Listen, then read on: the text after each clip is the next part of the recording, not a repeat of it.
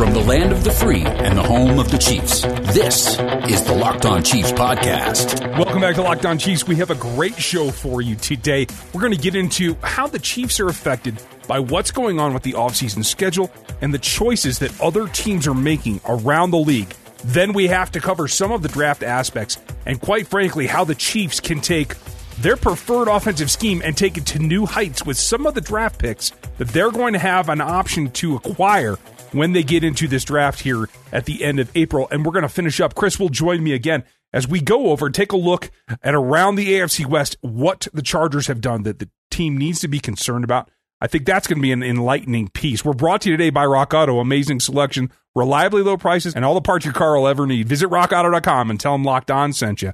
We're going to get into this, but a couple of pieces that we're going to get started with before we get into uh, the draft athleticism that I, I think is really going to play a key in what the Chiefs want to do uh, going forward is that uh, a number of teams are opting out of what is the voluntary portion of the OTA schedule, the off season. And the Chiefs have not made any kind of, of decision here, but um, different groups and backed by the NFLPA, these are player oriented decisions. These are not the organizations making the decisions, it is the player groups as a whole making decisions about whether they want to participate in the voluntary portions of minicamp, uh, OTAs, you know, the basic four phase that we go through every spring after the draft. And I think while I don't expect the Chiefs to make any kind of announcement uh, as a as a roster anytime soon, there are a couple of key takeaways, and that is that the Chiefs are one of the I think they're number two in the league with the number of players that they have that have workout bonuses built into their contracts. And what we got from the NFL just today was a memo about the fact that when it comes down to those workout bonuses, this is their quote unquote statement that payment per the CBA and individual player contracts for workout bonuses. Players' eligibility for bonus payment is determined by terms of the player contract.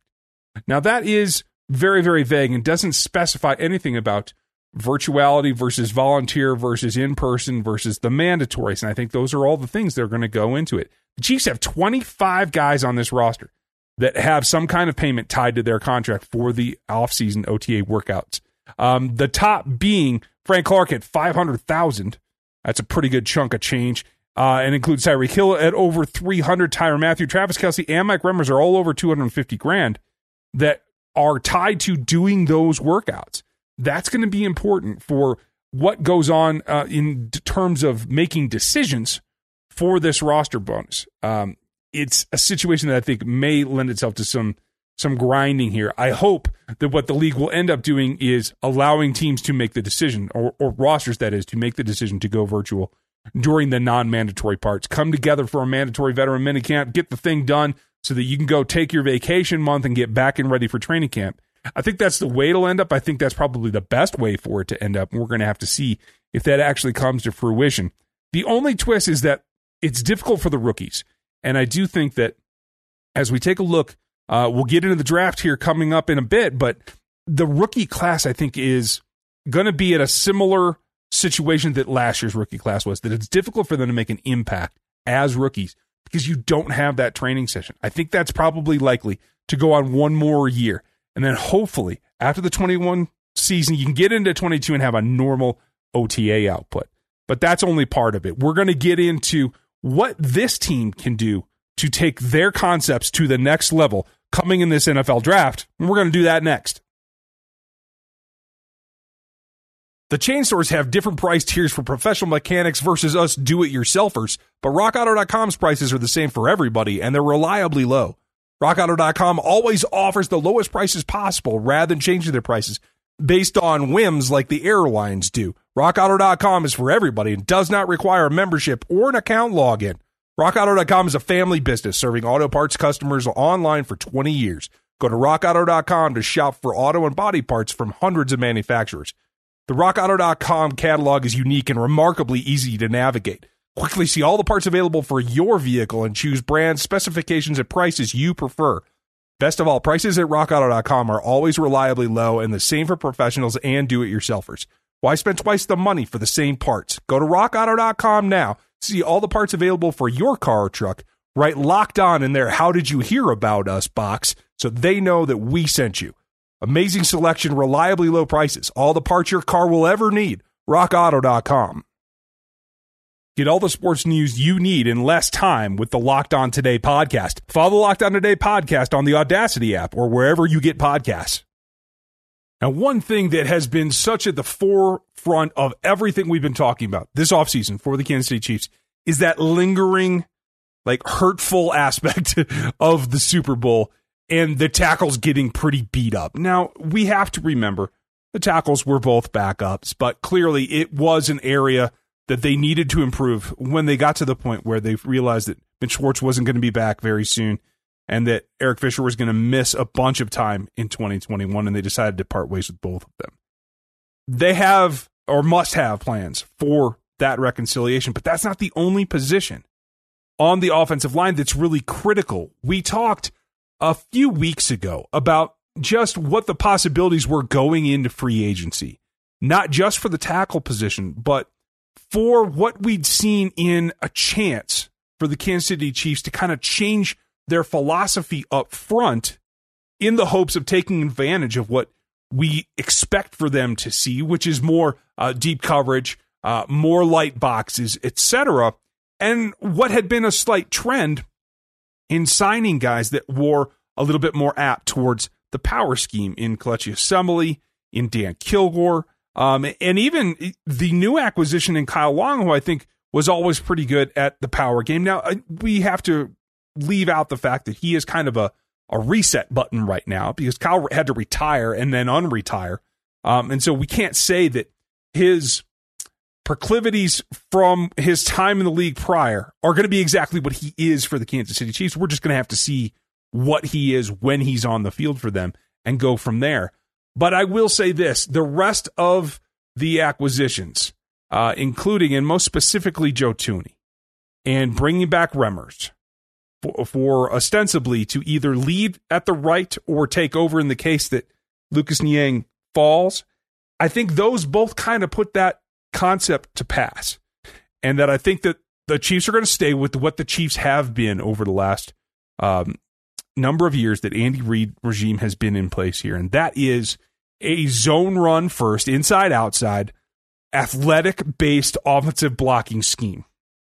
And that tells you that they want athletes at the offensive line positions. Power is a bonus, but they want athleticism. And I think that brings us to the fact that, yes, there are athletic tackles in this draft. There are a number of them, um, led by the way, by uh, Rashawn Slater, who I don't think the Chiefs have any chance of, of actually getting to, but there are a number of them. That's pretty typical for a draft class. The tackles are quite often some of the best athletes of all the, the offensive line, all the line period. And this year's a little bit different because, yes, while the Chiefs still have to get that job done, um, the elite of the tackles will will be off the board long before they pick. Even if they move up, I think that's uh, a pretty safe assumption that they're not going to move up to take the top tackle. That would be a ridiculous volume of draft capital in order to do that. But one place that they have not really upgraded, and this is no slight um, to the player they signed to come in and take over for the time being, um, and that is the center spot. Now, Austin Blythe is um, very similar to what I think Austin Reiter brought you. Uh, he is a little bit more powerful in the run game. I think, particularly for the center, that actually is important. But I want to give you guys a little bit of a preview because if you've checked out the athletic matrix over at rogueapc.com, it gives you the athleticism for all the players. Um, everybody that I have test data on that I've been able to go through. Um, and if you haven't checked that out, go over to rogueapc.com, check that out, grab one. Um, and if you use the discount code of Matrix L O N, you can get that for a, a, nice little chunk of change off of the uh, cover price. That said, if you haven't checked it out, that plus the production is what's going to go into the Rogue Analytics draft guide this year, just like always.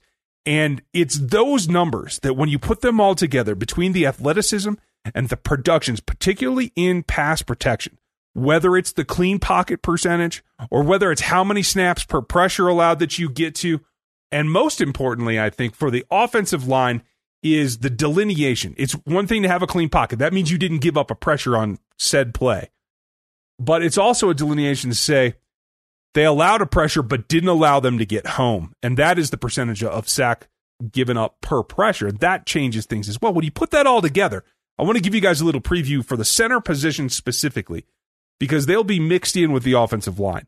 But of the top five prospects in this draft that completed the testing so that I have all the analytics on all of them, as I crunch the numbers, of the top five, two are tackles, three of them are centers, which means you have three options off the very top. And I will tell you this uh, check out the draft guide when it comes out because you're going to be surprised at what number six and number seven are.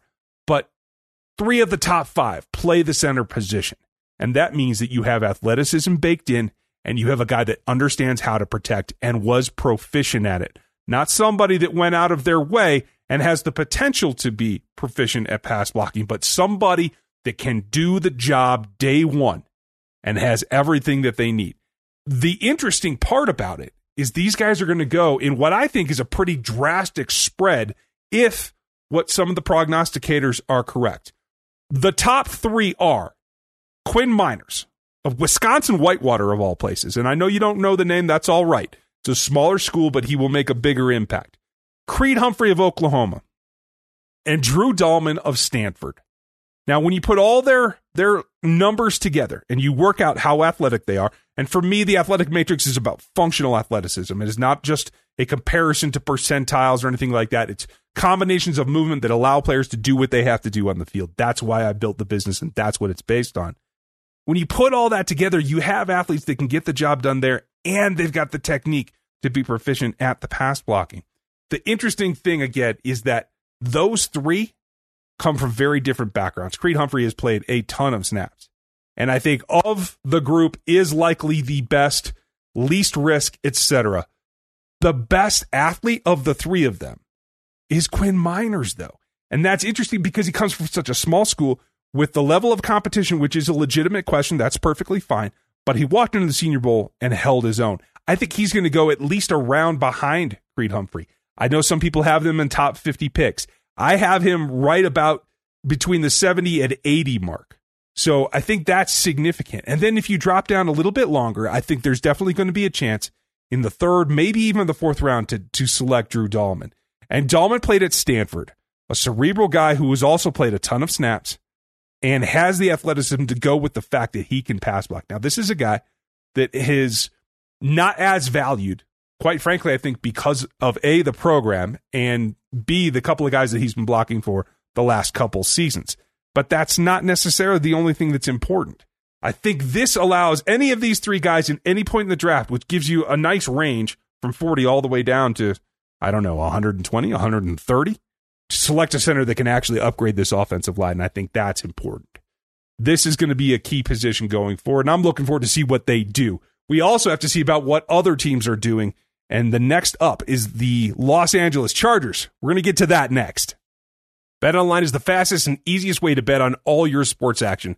Football might be over, but the NBA, college basketball, and NHL are going to be back in full swing, and Bet Online even covers award shows, reality TV, all kinds of stuff. Real-time updated odds and props on almost anything you can imagine. BetOnline has you covered for all the news, scores, and odds. It's the best way to place your bets, and it's free to sign up. Head over to the website to sign up today and receive your 50% welcome bonus on your first deposit. The promo code's locked on for BetOnline, your online sportsbook experts. Here on the Locked On Network, April 19th through the 26th, listen to the Ultimate Mock Draft 2021 that features analysis from NFL experts Michael Irvin, Brian Baldinger, and Jason La Canfora plus our local experts on every team making trades and picking the next stars for their team. Subscribe to the Ultimate Mock Draft 2021 presented by Locked On and Odyssey on the Odyssey app or wherever you get podcasts. All right, so we've looked at the other two teams in the division, the Las Las Vegas Raiders, good grief, and the Denver Broncos, and now we're going to be looking at the Los Angeles Chargers. I'm so proud of myself I got that right. Well done. Uh, yeah, so let's look at who they've kept this season. Michael Davis, who's a corner. Ooh, Stephen Anderson signing in the in the division. I just want to say that he's a guy that I wanted to come to Kansas City if they were going to try to pick from another team. Fair enough. Uh, Steven Anderson, Tevaughn Campbell, Brandon Facyson, Ty Long, Michael Badgley, and Tyree St. Louis. That is the only players that they have kept that were free agents on their team. Uh, Melvin Ingram is still out there. Casey Hayward's still out there. Trai, Turner, Trai Turner's still out there. Mike Pouncey's still out there. Virgil Green, Damion Square, Forrest Lamp actually, I believe, signed. Uh, and I can't remember which team he signed with, but I'm pretty sure he signed this uh, the past weekend. Ryan Groy, Jaylen Watkins, Jaleel Adai, BJ Bello, Malik Jefferson, and Jeff Cotton are still free agents for the Chargers this year. They lost, or sorry, they gained Corey Linsley, Jared Cook, Kyler Fackrell, Chase Daniel, Matt Feiler, uh, Ryan Smith from the Bucks, and that is who they have added. They did lo- they did lose Isaac Rochelle, Sam Tevi, Rayshawn Jenkins, Dan Feeney, Denzel Perryman, Hunter Henry, Kalen Ballage, Tyra Taylor, Cole Toner, and Nick Vigil. The Chargers are going to be an interesting one for me this season because I think that there's no question they have the second best QB in the division, in my opinion. Um, and I think that they have a, a, long way that they could go up if they can figure out their offensive line woes. Uh, because I think they do have some offensive weapons that can really give teams a hard time. Mm-hmm. I like the Linsley signing for um, yep. Justin Herbert, and I agree with you. I do believe he is the second best quarterback in this league in this division. Um, I think Jared Cook is a sneaky good signing for them too. Um, Could be. Depends on Henry. Depends on if he loses a step with his age. True, but at least he knows where to be, and I think uh, Hunter Henry was on the upswing when he was on the field and couldn't get that done. I I feel like it's a bit of a swap to tell you the truth in terms of overall production. I think that that could be good for them. Um, I'm still questioning like how they're going to really put it all together on the other side. Uh, Bosa by himself without a bookend, I think, is going to be an interesting evolution for what is uh, I think they're going back to that that classic uh, cover three from what I read. Uh, that's going to be interesting because you got to get pressure. And who's going to be opposite him, or is that exactly what they're looking for in this draft? Could be what they're looking for. Melvin Ingram is still out there. They could bring him back. Um, I am kind of surprised they let Casey Hayward go. Mm-hmm. Uh, I just would have figured that they would try to re-sign him, uh, but I can't imagine that he's going to be that's another one, honestly. Uh, and I know we're talking about the Chargers here, but honestly, I would not mind if Kansas City was able to get a deal done with Casey Hayward for cheap. That's a guy I would add. Yes, Breland knows the system, but Hayward's been a very good corner in this league for quite a while. I think that that is a va- that could be a great value signing at this point. It could be. Familiarity goes a long way. Done. Yeah, it's true. I'm not expecting it gets done. I'm just saying that that's one I would look at. Um, I'm really still surprised that both of those guys are out there in free agents. Is I guess really where I'm going with that. Yeah, no argument for me. Uh, but they have to figure out their offensive line. They've got to find a way to protect Herbert, and if they can do that, then they're going to be a much better team than they have been in the past. But you're right, defensively they have questions too. And that's what it comes down to, right? Like there's there's a lot of things to change. Can they get it all done? That's going to be the question mark. They're Like this feels like a much bigger um, organizational shift than the last time they they had a, a new head coach come in. Yeah, and I don't disagree with you. I think the interesting thing is, and this is the thing that we're not really talking about when it comes to the Chargers and their defense is, can their stud on the back end stay healthy? Because he changes their defense. He absolutely does. Derwin James is an incredible talent. Yep, but if he can't stay healthy, it's not going to matter. Yeah, I, I completely agree with you. I mean, and and I and, and please don't don't take that as me saying he's injury prone, but that's kind of the way it's starting to look at this point. I, hey, the number of snaps you play in a season tells you whether you're injury prone or not. Uh, right. that is a fact. And at the end of the day, I like Nasir Adderley. He was somebody that I, I liked right up there with Juan Thornhill in their draft class. He hasn't obviously gotten the play in um, in what was San Diego and now LA. That might change and he might be on the upswing and he does have athleticism. I think he's got a nose for the ball at times as well.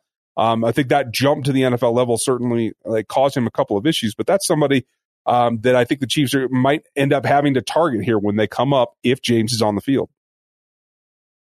Yeah, I could see that. You know, honestly, I just I look at this team and I just wonder the thing with the Chargers is everybody thinks that they're going to be doing so much better from year to year. And honestly, they're finally in a position where I think their QB isn't going to hold them back. I think with Philip Rivers after years, I think I thought at least he was always holding them back in some regards. Don't get me wrong, he played well at times, but he took a few too many shots and was getting picked off a few too many times. But then the other side of it for the Chargers has always been can they stay healthy? And that's not just Derwin James, it's the entire team.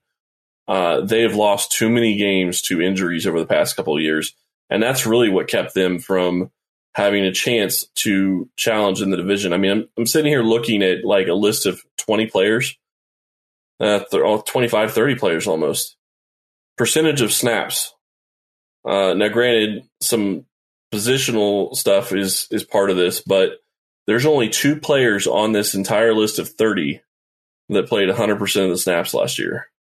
Both offensive linemen, both left guards, according to their positions on here. Uh, then you only have then you have some other guys that are you know Michael Davis at CB played 92 percent. Mm-hmm. Uh, then you have the next highest is Rayshawn Jenkins at 82.9 percent. I'm sorry, Sam Tevi played left tackle for 87 percent of the snaps then Rayshawn Jenkins at safety. My point is, is you're not getting people that are playing the percentage of snaps that you need. Uh, yeah, you're not going to get 100% of snaps from some of these other people, but still, it's a huge deal. It is. And at the end of the day, you got to figure that out. And you have to have mainstays that, yeah, you, you always have to sub in for injury. But if you're constantly doing that, especially like in units like the offensive line where you have to have cohesion, not having those guys that put out 100% of the snaps is a big detriment. And I think at this point, they're probably in a place where they got to get that turnaround. Maybe the coaching staff has something to do with it. We just don't know. Um, until that, uh, when everything starts up in June, how the Chargers are going to win this division, just everybody remember, Chargers are still the Chargers until they prove they're not. Yep. So I'm going to feel comfortable with that. Doesn't, we wanna, doesn't matter that they moved to Los Angeles, right? Geographically, uh, relocating your your issue is is not still addressing it. So uh, let us know what you think. Leave us your opinion at Locked On Chiefs on Twitter or hit us in the iTunes reviews over there. We appreciate you taking the time.